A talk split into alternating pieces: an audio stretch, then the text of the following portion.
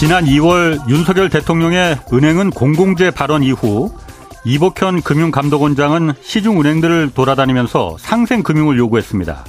그리고 시중은행들의 금리가 내려갔습니다. 줄어들던 가계대출이 이때부터 다시 증가세로 돌아서더니 지난달 가계대출 증가는 일 년 칠 개월 만에 최대를 기록했습니다. 특히 부동산 규제가 풀리면서 부동산 관련 대출이 크게 늘었습니다. 그런데 이 금융당국이 억눌렀던 시중은행들의 대출 금리가 최근 다시 올라가기 시작했습니다. 급증하는 대출 자금을 조달하기 위해서 은행들이 은행채 발행을 늘리기 시작했기 때문인데 지난달 은행채 발행량은 백오십 퍼센트 가까이 증가했습니다. 은행채 발행이 늘수록 은행채 금리도 올라갑니다. 또 은행채 금리에 연동돼 있는 시중은행들의 대출 금리도 따라 올라가는 게 당연합니다. 정부는 하반기 경제 정책의 방향을 물가보다 경기 부양에 맞춘다는 계획입니다. 언론에선 경기 부양을 위해서 기준금리 인하 가능성까지 지금 나오기 시작했습니다. 이창용 한국은행 총재는 장기 저성장에 들어선, 장기 저성장에 들어선 한국 경제가 구조 개혁할 생각하지 않고 손쉽게 돈 풀어서 해결하려 하면 이거 나라가 망하는 지름길이다 이렇게 말한 바 있습니다. 네, 경제와 정의를 다잡는 홍반장, 저는 케이비에스 기자 홍사훈입니다. 홍사훈의 경제쇼 출발하겠습니다. 유튜브 오늘도 함께 갑시다.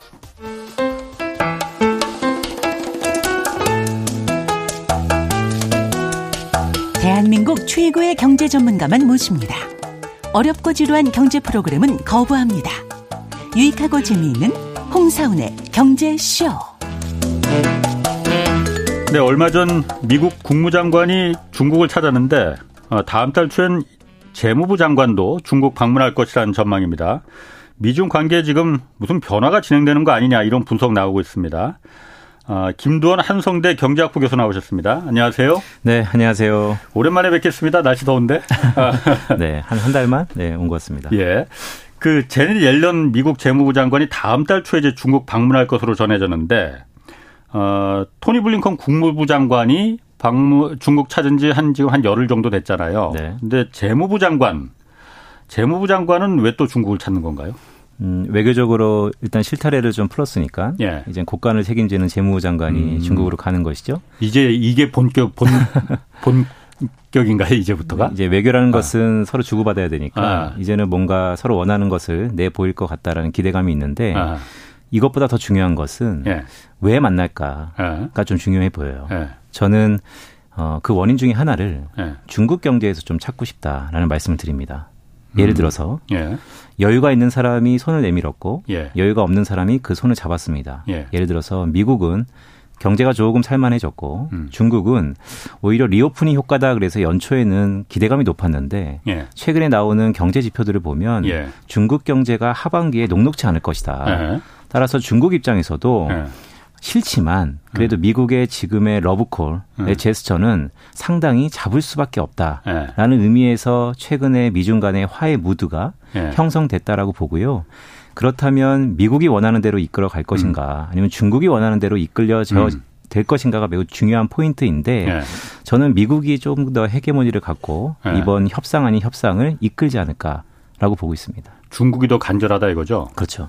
아, 그런데 어, 물론 중국이 그러니까 지금 경제 상황이 녹록지 않습니다. 그러니까 초, 작, 올해 초까지만 해도 중국이 올해 성장이 굉장히 이제 그 리오프닝하고 굉장할 거다 했는데 지금 상, 상황이 그렇지가 않잖아요. 네. 중국도 물론 간절하겠지만은 미국 입장에서도 물가가 안 잡히고 있잖아요. 네. 인플레가 그러니까 근원 물가는 지금 석유값만 내려갔지 음. 물가가 여간해서 안 잡히고 있거든요. 네. 이거에 하나의 큰 그 이걸 해결하기 위해서는 중국이라는 싼 물건을 공급해 줄 수 있는 미국의 백화점과 월마트에 싼 물건을 공급해 줄 수 있는 그래서 물가를 내려가게 할 수 있는 중국이 없으면 안 되겠구나. 음. 이런 간절함도 있는 거 아니겠어요? 어, 매우 중요한 질문인데요. 예. 옐런 장관이 가지 않습니까? 예. 옐런 장관이 정확히 사월 달에 예. 어떤 얘기를 하고 다녔었냐면 바이든 정부의 이 디커플링 음. 미국의 물가에 전혀 도움이 안 된다. 음, 실수라고 하고 대재앙이라고 했어요. 그렇죠. 예. 그러면서 또 지난해 작년에 한국에 와서는 예. 프렌드십, 프렌드 쇼어링 이런 예. 얘기를 막 했어요. 예. 그러니까 계속해서 이 글로벌 밸류 체인 상에서 예. 싼 중국의 물건들이 이탈하면서 나타나는 인플레이션 압력이 예. 물가 압력이 예. 상당히 부담스럽다. 예.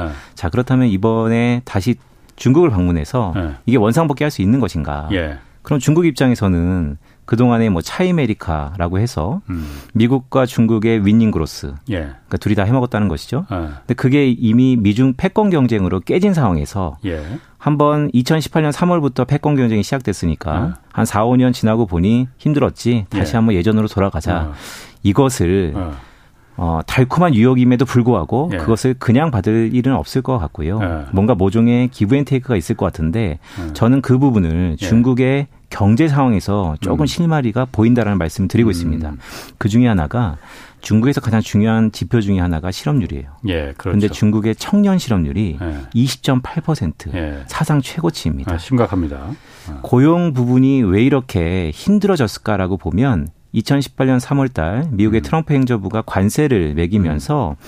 어, 중국의 이 하이테크 기업들, 예. 중소기업들의 자금난이 문제가 생겼고 예. 그들이 시차를 갖고 지금 고용난으로 나타나고 있다는 것이죠. 음. 따라서 이 부분을 해결하지 않고서는 청년 실업률뿐만 아니고 중국의 고용 상황이 개선될 일은 없다라는 음. 판단이 이미 중국 정부에서 들어간 거 아닌가? 그래서 음. 완전히 원상복귀 될지는 모르겠으나 지금보다는 조금 더 이 미중 간의 화해 무드가 음. 형성될 것 같다라는 생각을 좀 기대감을 갖고 볼 수 음. 있겠죠. 그러니까 그 중국의 실업률이 네. 그러니까 미국의 그러니까 중국의 빅테크 기업들 뭐 알리바바, 텐센트 이런 기업들이 아, 고용을 안 하니까 네. 이게 그러면은 미국과 화해가 되면은 그런 빅테크 기업들이 좀 고용을 늘릴 거 아니냐 이렇게 지금 보시는 거예요? 그게 중국 정부가 원하는 건데 미국이 아. 그걸 해줄 리가 없죠.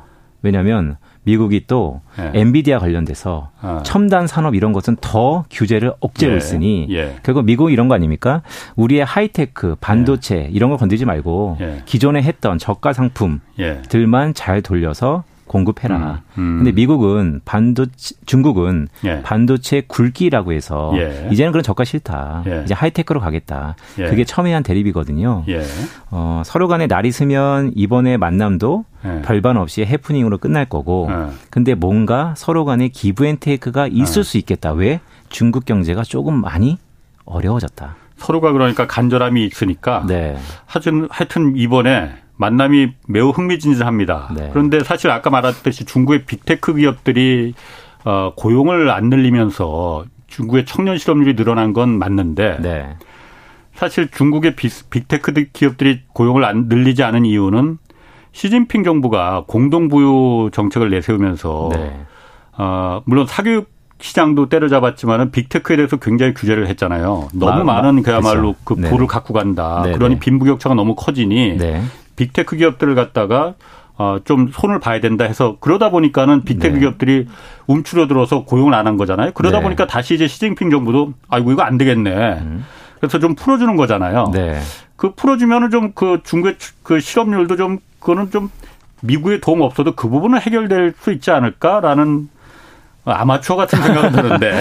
그러니까 이제 정확히 얘기하면 시진핑 정부가 예. 빅테크를 때려잡았다라기보다는 음. 마윈이라는 특정한 인물을 아, 사실 예. 때려잡았다라는 게 좀 더 큰 것 같고요. 예. 그러니까 빅테크 기업은 중국에서도 성장 동인 중에 하나입니다. 예. 따라서 때려잡았다는 것보다는 제재를 예. 좀 많이 가했었죠. 예. 마윈이 없는 빅테크에 대해서 규제가 조금씩 풀어지고 있습니다. 그런데 예. 문제는 기업들이 언제 고용을 할까요? 투자를 잘해서 매출이 일어났을 때 미래에 대한 성장성이 예. 있을 때 고용을 하는 것이기 그렇죠. 때문에 예. 지금 시진핑 정부가 원하는 것은 음. 팔로 막았던 음. 가로막혔던 이런 성장성에 대한 불확실성을 예. 조금은 해소시키기 음. 위해서 예. 재무장관과 만난다라고 할 수 있겠는데 예. 문제는 그게 쉽겠느냐. 왜냐하면 미국이 그 부분에 대해서 더 규제를 강화하고 있다. 예. 물론 미국은 그 부분에 대해서만큼은 양보할 생각은 없을 것 같아요. 네. 그 부분만큼은 그러면 정말 미국의 경제 규모를 중국이 추월할 수 있다. 그 절박함이 있기 때문에 네. 그 경제 규모가 추, 추월당하면은 동맹의 금이 가기 시작하는 거거든요. 그때부터는. 그렇죠. 아. 네. 자, 또 하나 이런 그 관측도 있어요. 미국, 아, 예, 중국의, 오늘 자꾸 미국하고 중국이 헷갈리네. 중국의 관영통신이, 네. 아, 제닐 옐런 재무부 장관이 오는 이유 중에 하나로 해석하기를 미국이 얼마 전에 부채한도 협상 이제 타결을 했잖아요. 네. 미국의 국채 이제 많이 발행해야 됩니다. 근데 팔 때가 지금 마땅치 않거든요. 특히 중장기 국채는. 네. 이거 중국한테 팔아다 사달라고 네. 오는 거다. 네. 아, 이렇게 해석을 좀 내놨어요. 음, 어떻게 보면 그 어. 조건 중에 협상 조건 중에 하나가 분명히 있을 것 같습니다. 음. 왜냐하면 미국이 최대 예. 전 세계 역사 속에서 미국 경제 수출품의 예. 베스트 오브 베스트는 달러지. 달러죠. 네. 예. 근데 그 달러를 네, 예. 보기 좋게 그럴싸하게 미국 국채를 소화해내면서 예. 결국 달러를 수출하는 것인데 공교롭게 한 십 년 전만 하더라도 전 세계에서 가장 많이 미국채를 들고 있었던 게 중국이기 때문에 예. 현재는 일본으로 바뀌었지만 예. 그러니까 예전에 많이 샀으니까 다시 살아나는 것이에요. 예. 근데 그때랑 지금이랑은 조금 상황이 다르죠. 왜냐하면 어, 중, 미국 국채를 산다는 건 어떤 의미냐면 달러 기조 시스템에 들어온다는 것입니다. 음. 지금 탈달러, 탈미국을 주창하는 중국 입장에서는 예. 그동안에 그러면 시진핑 정부에 걸어오는 지난 십 년 동안 뭘 한 것인가에 음. 대한 후폭풍도 있었기, 있기 때문에 참 첨예한 것들이 있을 것 같아요. 음. 그래서 이번 만남을 두고 혹자는 예. 결국 쇼잉이다. 십일월 달에 있는 에이펙 회의를 위한 그냥 음. 빌드업 과정에서 쇼잉일 뿐. 왜냐하면 십일월 달에 뭔가 정상 간의 만남이 있을 텐데 예. 너무나 싸움에 만남조차 없으니까 이러지도 저러지 못하는 화해 무드를 까는 음. 그냥 빌드업일 뿐이다. 그냥 요식행이다 라고 예. 보는 분이 있고 음. 또 한편으로는 그래도 이번에는 이전과 달리 중국의 강경한 태도가 밖으로 안으로 좀 힘들어 보인다. 예. 따라서 미국의 어, 조건을 일부 수용할 수밖에 없을 것이다. 이게 첨예하게 지금 대립되고 있는 상황이죠. 김 교수님은 어떻게 보세요? 어느 쪽이라고 보세요? 저는 이번에는 예. 중국이 청년 실업률이 이렇게 올라왔다는 거, 네. 고용시장이 흔들리고 있다는 거, 더구나 밑빠지독처럼 인민은행이 계속해서 음. 지준율을 낮추면서 유동성을 살포하고 있는데도 불구하고 안 전망이 안 좋다라는 예. 것은 어, 미국이 원하는 걸 백 퍼센트는 아니지만 예. 일부 채용할 것이다. 어, 일부 채용할 것이다. 네. 그러니까 헤게모니는 미국이 갖고 지금 이 협, 그 만남을 이어가고 있는 거다. 그런데 어, 중국이 요즘 그 중국에서 그 하계 다보스 포럼 열리고 있잖아요. 네, 맞습니다. 그래서 리창 그 중국 총리가 좀 세게 말했어요. 디커플링이나 뭐 디리스킹이나 이거 네. 다 아, 통상 문제를 지금 정치화시키는 거다. 네. 아, 세계 각국이 여기 지금 미국 따라가 동참하면 안 된다. 네, 네. 좀 세게 말했거든요. 네. 그런 거 봐서는 중국이 헤게모니를 칼자루를 잡고 있는 것 같기도 한데. 네. 그러니까 결국 정치적인 부분이 들어가서 중국한테 전혀 이로울 게 없는 판국이죠. 예. 그렇기 때문에 중국 입장에서는 정치와 경제를 분리하자라고 예. 얘기를 할 수밖에 없는 상황이고. 예. 그러니까 아이러니하죠. 중국에서 그런 얘기 나온다는 게. 예. 그만큼 절박하다라는 예. 쪽에 좀 더 이해를 했으면 좋을 것 같고요. 음.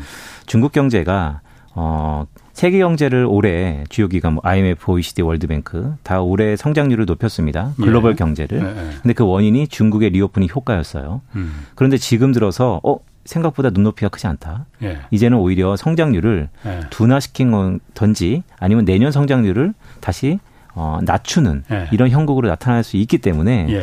중국이 그렇게 주창한들 예. 어, 좀 어려운 국면에 들어갔다라고 예. 보고 있습니다. 그러면은 이게 사실 우리가 중요한 거잖아요. 맞습니다. 우리한테 어떤 경우의 수에 따라서 우리한테 어떤 경우가 더 좋을지 네. 예를 들어서 어, 누가 더 간절하냐, 미국이 더 간절하냐 아니면 중국이 간절해서 이렇게 관계를 좀 어떻게 해보려고 네. 물론 아까 말씀하신 대로 완전히 쇼잉일 수도 있겠지만은 네. 그렇지 않다고 전제했을 때 네. 만약 미국이 간절해서 만나는 거라면은 네. 아니면 중국이 간절해서 만나는 거라면은 네. 한국 입장에서는 네. 한국 경제 입장에서는 네. 어떤 편이 더 좀 득이 되는 겁니까? 어 저는 뭐 정치생은 어. 없는데 예. 이번 정부는 과거 정부와 좀 달리 선택을 했죠. 그렇죠. 확실하게 선택했죠. 네, 선택을 예. 했습니다. 예. 선택에는 반대급부의 어, 상당히 뭐 기회야 아니면 예. 위협이 따라오기 음. 마련입니다. 예. 선택을 했기 때문에 지금의 제스처와 미중 간의 화해 무드는 예. 한국한테 결국 나쁠 건 없습니다. 예. 화해 무드는. 예. 그런데 지금처럼 다시 한번 나를 세운다라고 예. 하면 기존의 전 세계 모든 기관에서 예. 올해 한국의 성장률을 낮췄던 가장 큰 이유 중에 하나. 예. 더 이상 중국 간의 연결고리가 예. 끊어졌다. 예. 이미 끊어졌기 때문에 음. 여기서 더 악화된다 하더라도 큰 여파는 없다. 단 우리 정부가 골머리를 썼겠죠. 왜냐하면 하반기 뭐 뒤에도 말씀 주시겠지만 경기를 살리겠다라고 음. 공교, 공공연히 빌드업하고 있는데 예. 가뜩이나 도와주지도 못할 망정 중국과의 이 관계가 예. 더 악화된다면 오히려 이것은 마이너스 요인인 건 분명하니까요. 네, 음. 그런 고민이 좀 많아지지 않을까 이렇게 보고 있습니다. 아니 그러니까 제가 궁금한 거는 그겁니다. 네. 그러니까 제가 그냥 저는 그러니까 경제학의 입장이 아니고 그냥 일반인의 입장에서 봤을 때 네. 그리고 기자의 시각에서 봤을 때 어쨌든 네. 한국 정부는 확실히 그 지금 그 미국 쪽에 같이 하겠다고 동맹이 우선이라고 했지 않습니까? 그거 그렇죠. 물론 잘못됐다는 거 아닙니다. 네, 맞아요. 네. 그런데 이번에 만약 미국과 중국과의 관계가 만약 그 재무부 장관이 가고 또 다음에 어떤 그 정상 간의 그 만남이 이어질지는 모르겠지만은 네. 그 간절함이 미국이 만약 간절해서 만약 갔다면은 그리고 중국이 헤게모니를 잡고 있다면은 우리한테는 그게 매우 어, 독이 돼서 돌아오지 않겠나. 네. 그런데 만약에 중국이 간절해서 이번에 이 관계가 좀 좋아지는 거라면은 네. 미국에 그야말로 그 편을 동맹을 우선시했던 한국 입장에서는 네. 어, 더 긍정적인 면으로 작동하지 않겠느냐 이런 생각이 들거든요. 그러니까 한국 경제가 공교롭게 어. 미국의 영향, 중국의 영향을 받고 있기 때문에 우리가 네. 한쪽의 가정을 갖고 네. 두 국가가 화해한다면 우리한테 긍정적일까 아니면 부정적일까의 셈법을 하기 나름인데 음. 근데 결국 이렇게 보면 미국은 미국 유리한 대로 중국은 음. 중국 유리한 대로 할 가능성이 높기 때문에 당연히 그렇죠. 그건. 일례로 아, 이럴 아. 것 같습니다. 저는. 네. 어, 미국과 중국이 예. 미국 주도로 뭔가 기브앤테이크를 해서 예. 중국이 미국의 원하는 것을 대부분 들어주고 예. 어, 격화되었던 화해 무드가 조금 봉합되면 음. 혹시 그에 대한 화풀이를 한국한테 하는 거 아닌가? 오히려 그럴 가능성이 아. 훨씬 더 있지 않을까라는 음. 생각도 있습니다. 아 그런 경우일 수도 있다. 네. 어쨌든 그 제닐 옐런 재무부 장관이 중국 가서 어떤 그야말로 거기서 합의가 의외에 또 합의가 나올 수도 있고 그 좀 지켜 흥미진진합니다. 하여튼간에 그렇, 지켜보시죠. 그렇죠. 네네. 자 그리고 어, 국제결제은행이 시장에서 지금 기대하는 것보다 금리가 더 높게 그리고 더 오래 머물 것이다. 아이엠에프도 그렇게 비슷하게 얘기를 했거든요. 세계 세계 각국이 금리 지금 이렇게 뭐 동결하고 내리고 그럴 얘기 나올 때 아니다. 더 추가 인상해야 된다라고 얘기했는데 물가가 안 잡힌다고 보는 거예요. 그러면은? 제가 이 연례 경제보고서를 좀 봤는데 예. 챕터가 총 세 개로 나눠져 있는데 예. 첫 번째 챕터가 디스인플레이션의 여정이라는 거예요. 예. 챕터 제목이 예. 여정이라는 것은 오래 걸린다는 것이고 예. 거기에 근간에는 뭔가 근간이 바뀌었다라는 걸 깔고 있는데 음. 흔히 패러다임 시프트라는 얘기를 많이 하잖아요. 예. 이제는 세계화 시대는 끝났고 블록화 경제로 넘어가고 과거처럼 음. 완전히 저금리 시대는 끝났다. 라는 것이 근간에 깔려 있는 것 같고요. 예. 비아이에스가 얘기하는 건 이런 겁니다. 전 세계 부채가 너무 많다. 아하. 그러니까 비용이 많다는 거죠. 그러니까 기본적으로 물가도 오를 수밖에 없는 아하. 구조다. 예. 두 번째는 인구, 고령 인구에 대한 부양 비율이 아하. 선진국과 신흥국이 지디피 대비 사에서 오 퍼센트 이상 계속해서 들어갈 룸이 있다. 여전히 예. 비용이 많다라는 거. 예. 세 번째는 이런 얘기를 하고 있어요. 인플레이션을 너무 간과하고 있다. 아. 이 인플레이션을 잡으려면 경기가 한번 크게 부러지더라도 예. 지금 이 인플레이션이 한번 고개를 들었기 때문에 이것은 지금 라이브하게 동결이지 아니 이쯤 되면 됐어 라는 처사 자체가 더 큰 화를 과거 역사적으로 보면 음. 근간이 있었다. 따라서 예. 메시지는 딱 간단합니다. 경제를 좀 죽이더라도 금리를 올려라. 경제를 죽이더라도 죽이더라도가 아니고 경제를 경제를 경기를 좀 죽여야만이 그렇게 네, 비아이에스는 얘기하고 아, 있는데 아. 근데 저의 생각이 이렇습니다.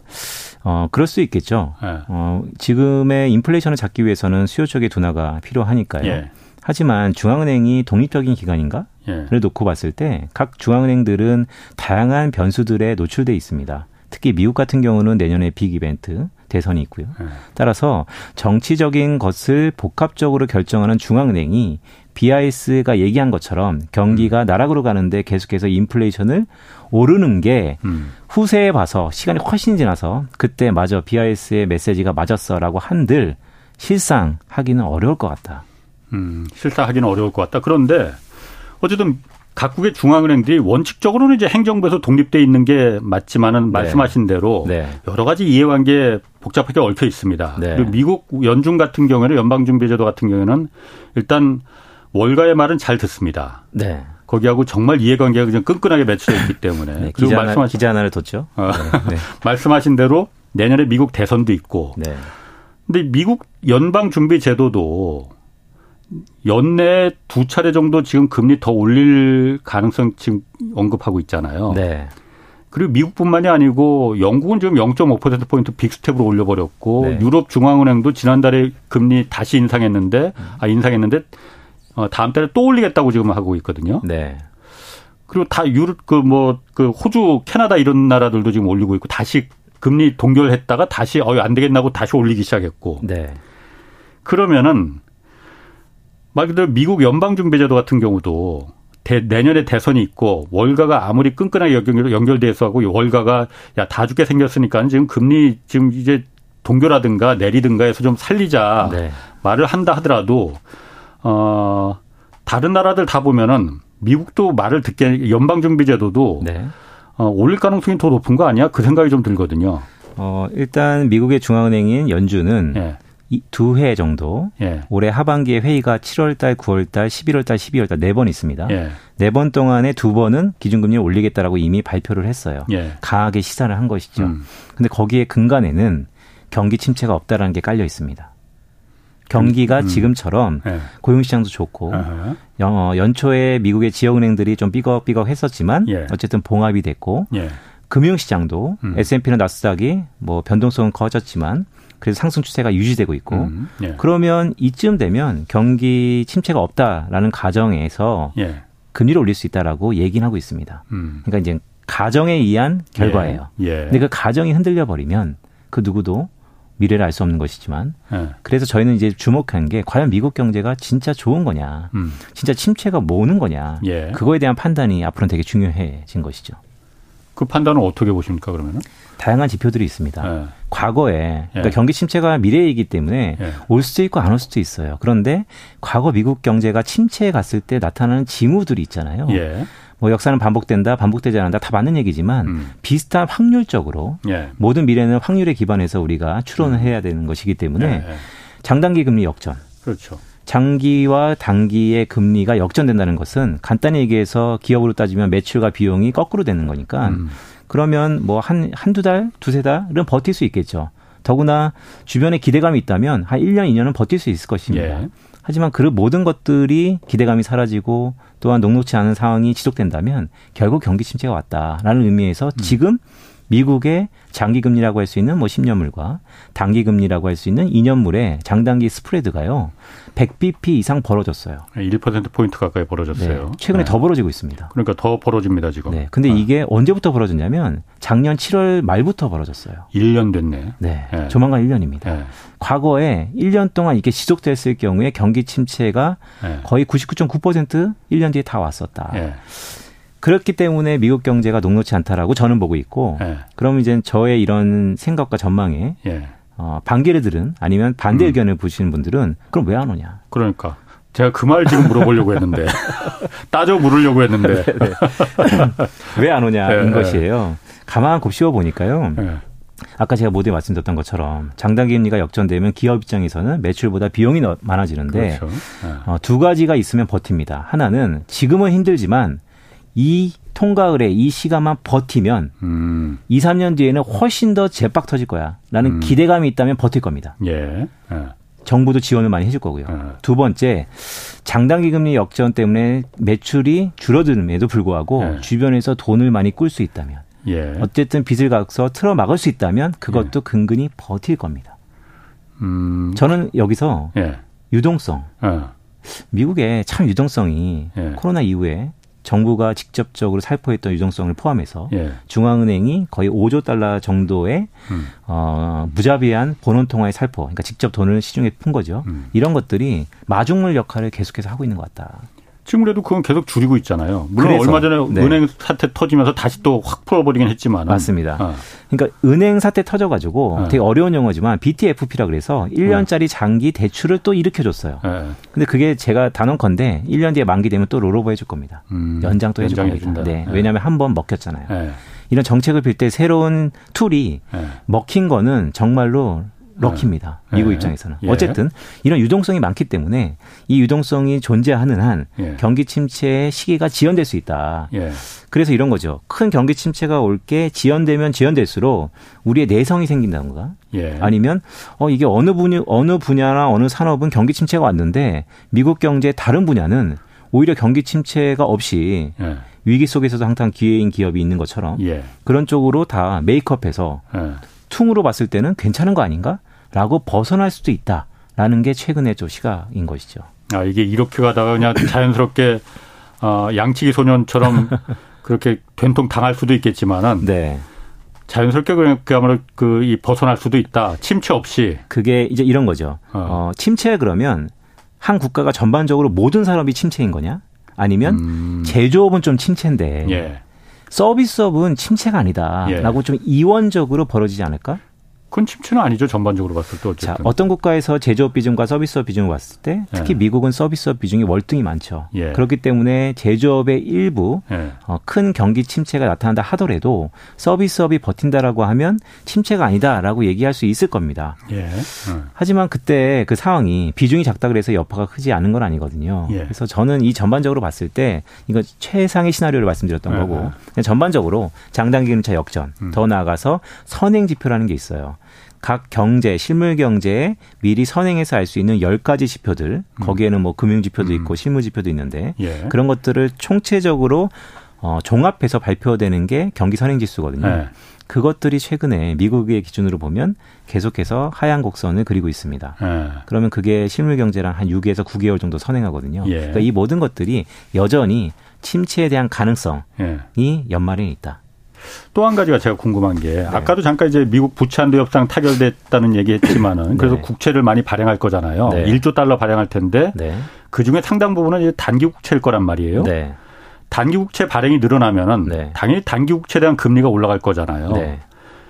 그러면은 장단기 금리 차가 네. 더, 더 커질 네. 거 아니에요. 지금 네. 일 퍼센트 포인트 차 이것도 지금 굉장히 커졌다고 지금 하는데 네.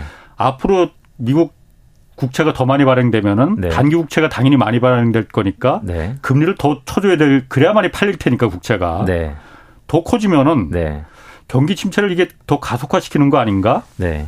지금 어. 말씀하신 것에 일반 시청자들이 쉽게 이해하시려면 예. 시차가 중요합니다. 말씀드렸던 예. 것처럼 그러니까 이것도 스토리가 있는데요. 예. 미국은 왜 장기 국채가 아니고 단기 국채를 찍게 됐는가도 또 히스토리가 있어요. 어. 이천팔 년도에는 다 장기 국채를 찍었습니다. 그런데 예. 최근에 위기가 오면서 예. 장기 국채는 찍어놓으면 좋은데 너무나 깜깜이니까 예. 이제 그거를 전부 그 시계를 좁혀서 이제 단기 국채를 찍는 건데요. 예. 단기 국채를 찍으면 단기 금리가 튀죠. 예. 그러면 장단기 스프레드가 벌어질 겁니다. 그렇죠. 그런데 국채를 왜 찍을까요? 결국 경제 성장을 이끌기 위해서 돈을 쓰기 위해서 푸는 예. 겁니다. 예. 그게 통화정책보다 재정정책은 네. 시차가 짧다라고 이론적으로 우리가 믿고 있죠. 왜냐하면 부족한 곳에 직접 돈을 쓰기 때문에. 예. 그래서 단기금리, 장단기 스프레드가 벌어지겠지만 음. 장기금리가 결국 성장성을 바탕으로 올라야 돼요. 음. 근데 그 시차가 있을 겁니다. 그건 굉장히 늦을 것 같은데 장기금리가 네. 같이 따라서 올라가는 거는. 그래서 그게 이제. 모르는 거죠. 어떻게 될지. 아, 아. 그런데 여전히 단기적으로는 예. 장단기 스프레드가 벌어집니다. 아. 그렇군요. 그러면은 그것까지는 이제 한번 좀 보자고요. 그러니까 국채 이제 네. 곧 찍을 테니까 미국이. 네네. 장단기 금리차가 지금 역전된 게 굉장히 일 년 가까이 됐잖아요. 맞습니다. 그리고 이제 더 벌어질 가능성이 이제 뭐 크단 말이에요. 네. 그러면은 은행들 입장에서는 네. 이게 수익성이 악화되는 거잖아요. 네. 싸게 빌려와서 비싸게 이, 그 대출을 해줘야 되는데 네. 그러니까 단기 싼 자금을 빌려서 장기로 빌려줘야 되는데 네. 지금 그게 수익성이 악화되니까 지난번에 미국 은행들도 위기가 잠깐 있었지만은 네. 앞으로 이게 벌어지면은 네. 미국 은행들이 더 위험해지는 거 아닌가? 네. 라는 뭐 제가 우려할 건 아니지만은 그런 생각이 드는데. 네, 되게 중요한 질문이고요. 예. 그렇기 때문에 옐런 의장도 예. 계속해서 의회에 가서 어떤 얘기를 하고 있냐면 예. 지역은행들과 지역은행들이 돈을 댔던 상업용 부동산이 예. 미국 경제의 뇌관으로 작용하고 있다. 예. 왜냐하면 이게 안 끝나요. 결국 유동성의 예. 예대마진 예. 수익성이 악화되고 예. 그러면 미국의 지역은행들은 금리를 높일 겁니다. 예. 그러면 더 유동성이 시중에 소비자들이 돈을 대출을 좀 꺼려할 거고요. 음. 그럼 돈이 더 안 돌 거고. 예. 그런데 이전과 지금 가장 달라진 거는 예. 어, 이, 삼월 달에 미국의 지역은행들이 다 무너지면서 규제가 엄청 강화되고 있어요. 음. 그러니까 이제는 돈을 빌려주더라도 우리나라 예. 따지면 엘티브이가 훨씬 더 낮아지거나 음. 뭔가 규, 돈을 빌리는 조건이 더 타이트해지는 거죠. 예. 기승전 어쨌든 유동성이 축소되거나 돌지 않을 가능성이 하반기 미국 경제입니다. 음. 그런 의미에서 제가 봤을 때 아까 장단기 스프레드, 미국의 선행지표 이런 경기 침체 시그널도 있겠지만 예. 지금 그렇게 부정적인 신호에도 미국 경제가 잘 버텼던 것은 유동성인데 음. 그 유동성마저 이제 하반기에는 지역은행이 문제이건 아니면 규제가 강화되건 어찌 됐건 줄고 있다. 예. 더구나 미국의 중앙은행이 이제는 큐티라 그래서 인위적으로 계속해서 유동성을 또 줄여두고 있다. 예. 그래서 저는 예. 다시 한번 원론적으로 보면 음. 미국의 중앙은행은 두 번 정도 기준금리를 올리겠다. 또한 비아이에스는 인플레이션 받지 올려야 돼. 예. 강한 프레셔와 근거들이 있는 건 맞지만 예. 실상 경기를 내팽개치지 않는 중앙은행의 입장에서 보면 예. 두 번은 좀 오버인 것 같고 예. 채권 시장은 지금 그러니까 금, 어, 금융시장에서는 한 번 정도는 그래 올릴 수 있다라고 베팅하고 있는 것 같고 예. 저는 여차하면 한 번도 못 올린다라는 생각도 어. 갖고 있습니다. 한 번도 못 올리는 이유는 경기가 아, 계속 그 침체가 있을까 봐? 뇌관. 네, 아, 뇌관이라는 거죠. 뇌관이 터질까 봐? 네, 그렇죠. 그게 미국의 상업용 부동산 문제도 있을 수 있고 이 은행 위기가 될 수도 있고 이게 지금 계속 뒤로 뒤로 미뤄지는 상황이기 때문에 맞습니다. 이게 터지면은 못 올린다. 맞습니다. 그러니까 결국 예. 어떤 한 문제가 예. 하나로 촉발되는 게 예. 이 높은 수준의 기준금리. 예. 그러니까 지난해 삼월부터 이루어졌던 십오 개월 연속에서 이끌었던 그 빠른 긴축. 예. 그게 다 요소 요소에 들어가 있기 때문에 예. 어떻게 하나의 어, 트리거가 돼서 예. 시발점이 돼서 뭐가 터질지는 그 누구도 담보할 수 없는 상황에서 예. 과연 신중한 연준이 예. 더구나 이 년 전에 인플레이션 판단도 잘못해서 인플레이션 실기를 했던 연준이 그것을 강심장을 갖고 단행할 음. 수 있겠는가? 음.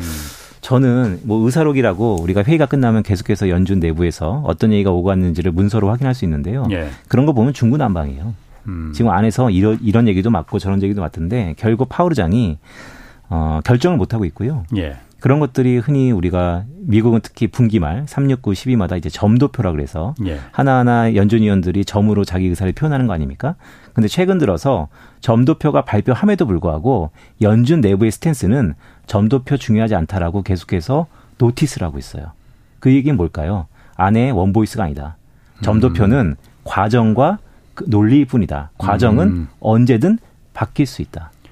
연준 내부도 그럼 지금 중구난방이라서 자기들도 지금 어떻게 해야 될지 모른다 이런 얘기입니까? 저는 그렇습니다.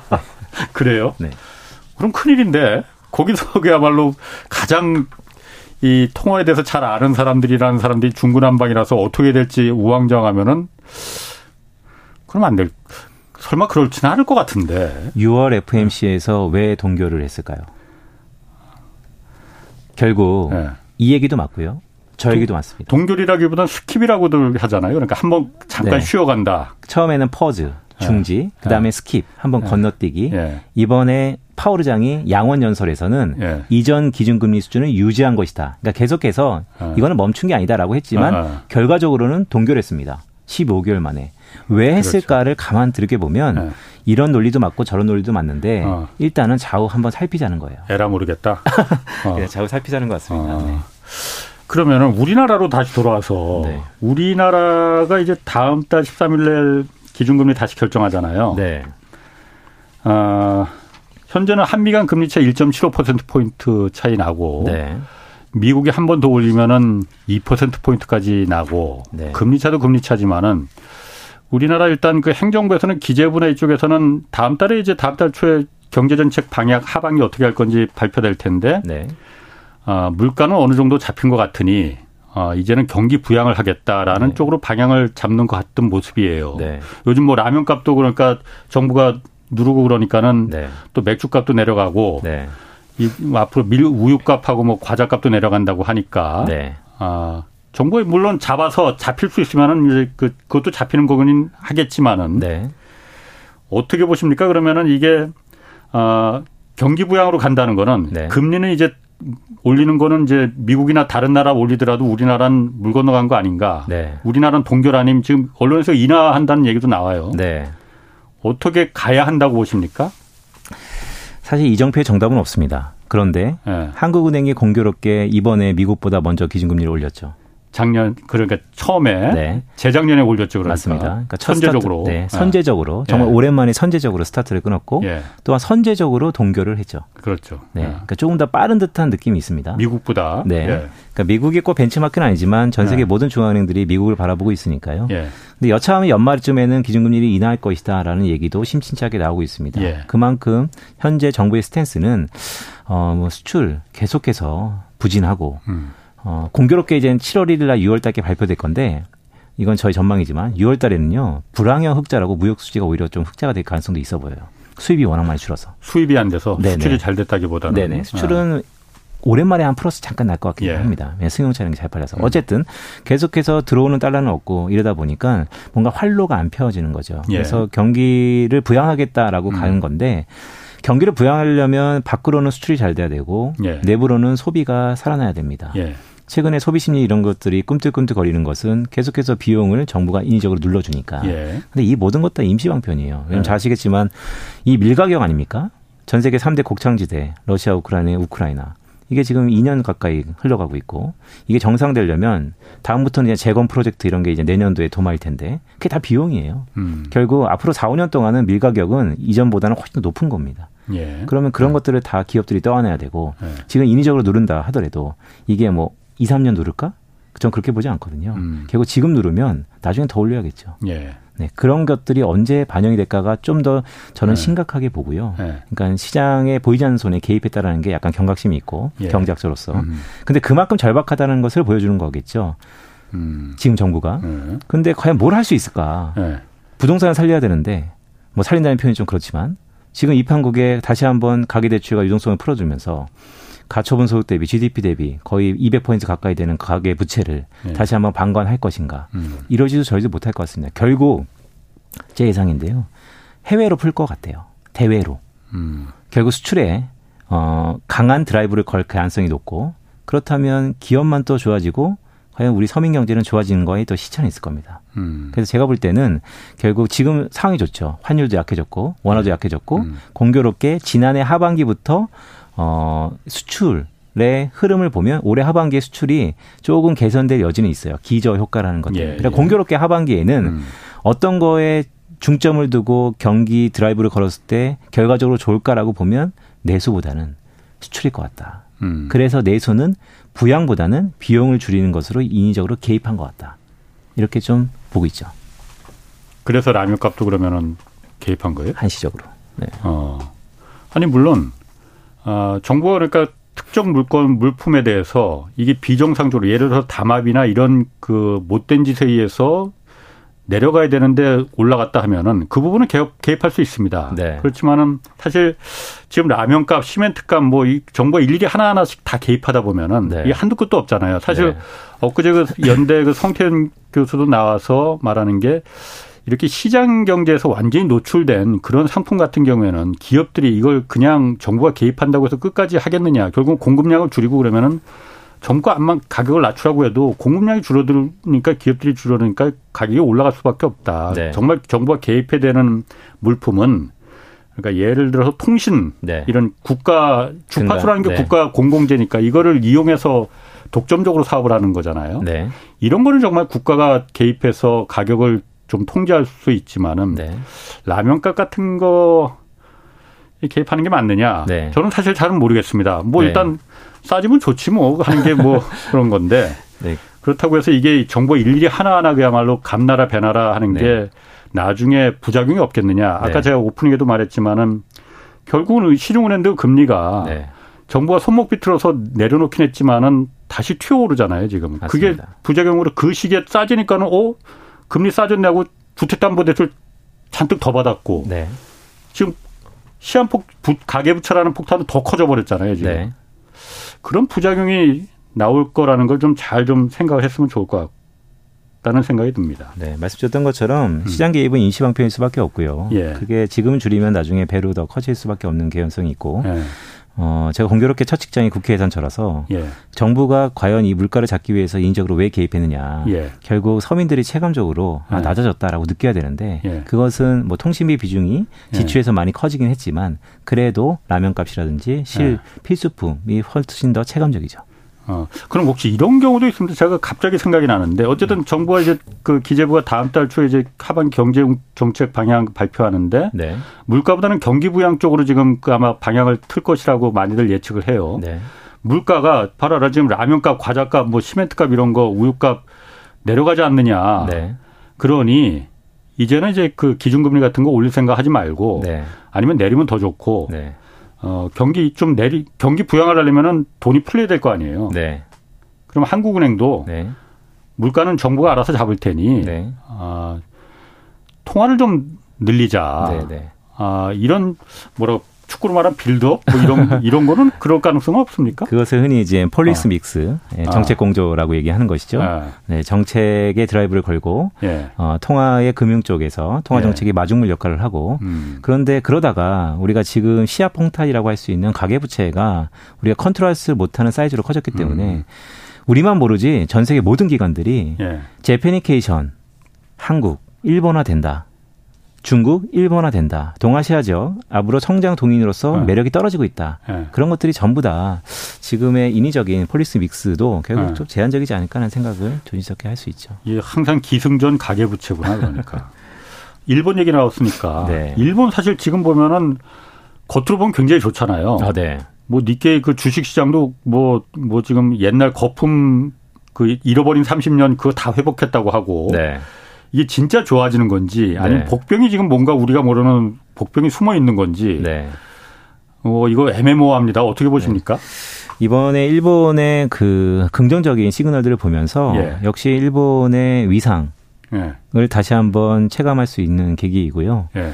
일본이 잃어버린 삼십 년, 사십 년을 얘기했을 때 물가지수, 흔히 예. 씨피아이라고 할 수 있는 소비자 물가 상승률이 예. 결국 뒷걸음질치고 그 예. 모든 것들이 투자를 부진하게 만들고 예. 일본 내부의 투자가 아닌 외부를 이끌고 이런 것들이 다 복합적이었는데 예. 최근 미국 어, 일본의 근원 소비자 물가 상승률이 전년 동월 대비 뭐 삼 점 이에서 삼 점 사 퍼센트까지 올라왔어요. 예.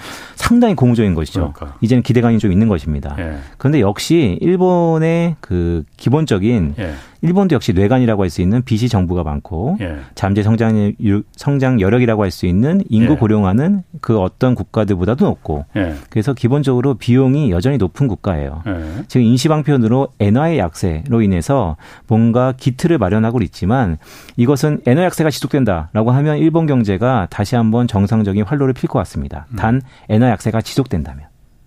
계속 지속된다면? 네. 그런데 어. 모든 것의 환율은 상대적인 거고 예. 또한 최근에 일본의 중앙은행인 비오제이가 예. 계속해서 얘기를 하고 있는 것은 완화적인 정책을 언제까지 고수할 수 있을 것인가 음. 유지할 수 있을 것인가에 대한 판단과 점검이 들어갔다는 것은 앞으로 일 년, 이 년을 놓고 봤을 때 확률적으로 예. 지금 구로다 총재가 한 십 년 넘게 완화적인 정책을 폈기 때문에 일본도 다시 한번 언젠가는 올해가 아니면 내년에는 정상화 다시 한번 기준금리를 올릴 수 있는 아니면 현재 일본 정부는 좀 특이하게 위아래 밴드를 갖고 음. 컨트롤하는데 그런 걸 좀 더 좁힐 수 있는 어쨌든 지금처럼 완화적인 스탠스가 앞으로 일 년, 이 년 지속될 확률이 그렇게 높지 않다라고 음. 저는 보고 있어서 네.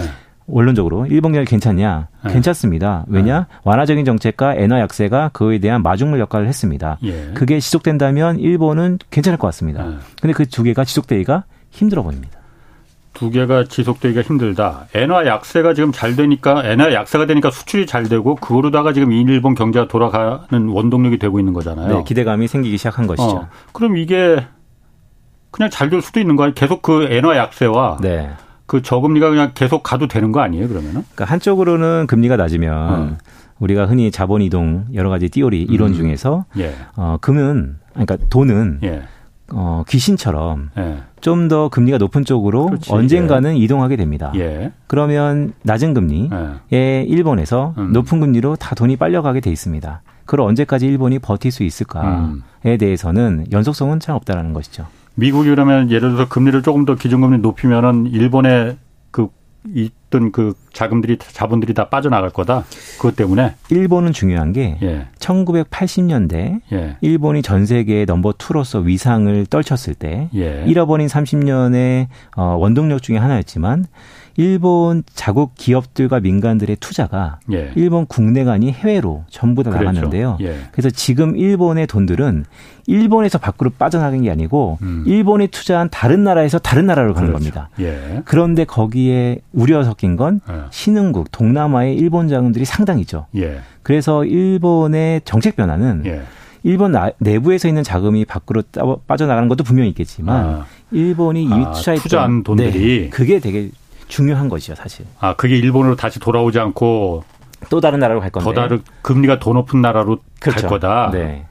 그러면 일본이 위기가 찾아올 거다. 그렇기 때문에 엔저나 저금리 정책을 계속할 수 있겠느냐? 저는 좀 회의적이죠. 그러면은 아, 지금 제로 금리를 갖다가 만약 포기하고 예, 아까 말씀하신 대로 일본은 이제 시중 시중금리까지 통제하고 있는 나라니까 유일하게. 네. 네. 그걸 만약 정책을 갖다 다른 나라처럼 네. 이제 우리도 일본도 그럼 긴축할래. 네. 어, 이렇게 하면 어떻게 되는 겁니까? 그게 이제 어. 생각하기 싫은 시나리오 하나인데요. 예. 그러니까 저는 뭐 이코노미스트다 보니까 예. 어떻게 보면 세상이 긍정적일 때는 목소리를 좀 줄이고 예. 부정적일 때는 이게 어떻게 나비 효과가 될지를 의무감을 갖고 한번 생각을 해보는데요. 어. 어, 많은 하반기에 불안 요인들이 있죠. 예. 그런데 많은 사람들이 거론하지 않는 것 중에 하나가 일본 비오제이의 긴축. 비오제는 일본은행. 네, 일본 예. 중앙은행의 긴축입니다. 왜냐하면 과거 아시아 위기도 그렇고 예. 이전에 일본 중앙은행이 어, 금리를 올릴 때 예. 아니면 긴축적인 스탠스를 보일 때 예. 엔화가 강세로 가면서 예. 또한 주요 신흥국들이 예. 위기가 왔었다라는 거. 그러면 지금 그 신흥국은 예. 어디가 될까? 에 놓고 봤을 때 네.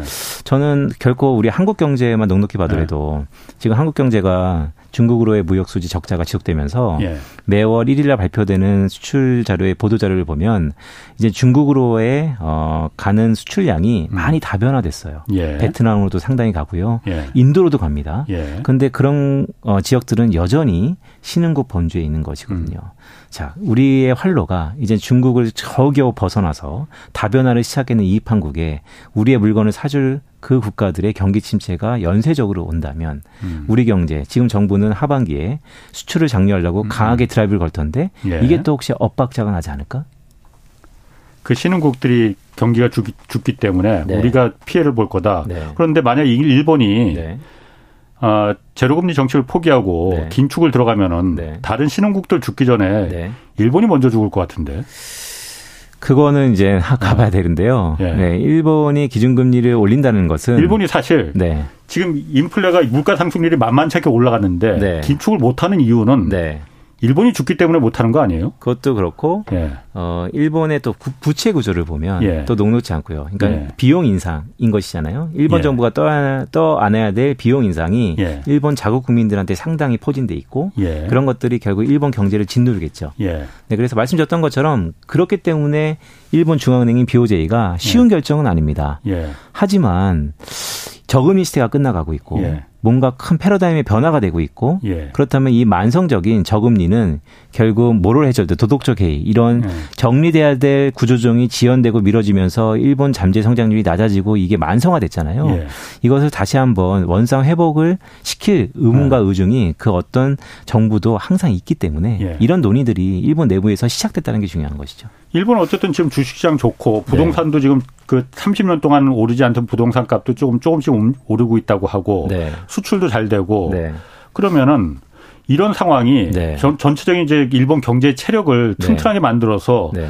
금리를 올린다, 아 금리를 안 올려도 되게끔 네. 그냥 밀고 나갈 수 있는 그 동력이 될 수도 있는 거 아니에요? 어, 이제 긍정적으로 보면 그런데요. 네. 일본이 우리가 잃어버린 예. 삼, 사십 년 얘기를 하지 않습니까? 예. 네, 지금 한 일 년도 안 됐습니다. 예. 네, 한번 보시죠. 사십 년 동안 뒷걸음질 하다가 음, 음, 음. 이제 어, 뒷걸음질을 멈추고 예. 다시 한번 조금 조금씩 걸음걸이를 시작했는데 예. 이게 지난 사십 년을 다 메이크업할지 예. 아니면 그러다 말지. 예. 네, 이천십이 년에 아베노믹스도 상당히 예. 센세이션을 일으켰었죠. 예. 네. 그럼 지금 그 일본의 반, 그 경기가 살아나고 있는 것처럼 보이는 게 네. 제가 잘 해석을 못하겠습니다. 반짝 네. 살아나는 겁니까? 아니면 정말로 그 계속 살아날 가능성이 있는 거예요? 네, 현재는 반짝입니다. 반짝. 네, 근데 반짝이 계속 지속되면 뭐 계속이 되겠지만 예. 현재 나오는 데이터나 예. 어, 경제 지표들을 놓고 보면 일단은 반짝이라고 예. 보고 있습니다. 왜냐하면 그 연결고리가 예. 결국 수출 쪽에서의 엔화 약세이기 음. 때문에요. 엔화 약세는 사실 오늘도 보니까는 달러당 백사십오 엔 가까이 지금 올라갔거든요. 네. 엔저도 너무 엔저 아닌가. 네. 왜냐하면 일본도 지난 백오십 엔까지 올라갔을 때 그래서 개입하고 그랬었잖아요. 맞습니다. 그럼 이 상황을 일본 정부도 일본 중앙은행도 그냥 어, 버티지는 못할 가능성이 있겠네요. 어, 그렇죠. 일본 중앙은행 어, 안에서 예. 공표하진 않지만 음. 나름대로 컨트롤하는 상단이 있는 것 같고요. 예. 문제는 그만큼 달러가 다시 한번 강해졌기 때문에 예. 엔화가 약세인 것이잖아요. 예. 그래서 일본 정부도 결국 예. 미국 정부의 스탠스에 의해서 예. 충격 반응이라고 해야 될까요? 예. 거기에 정책을 보고 결정을 할 거다. 아. 그럼 일본 정부 입장에서 제가 만약 일본 총리라면은 지금 정한수 떠놓고 미국이 기준금리 올리지 말기를 정한수 떠놓고 빌고 있겠네 그러면은 그거밖에 방법이 없네라고 생각해서 뭐 미국의 기준금리 인상은. 네.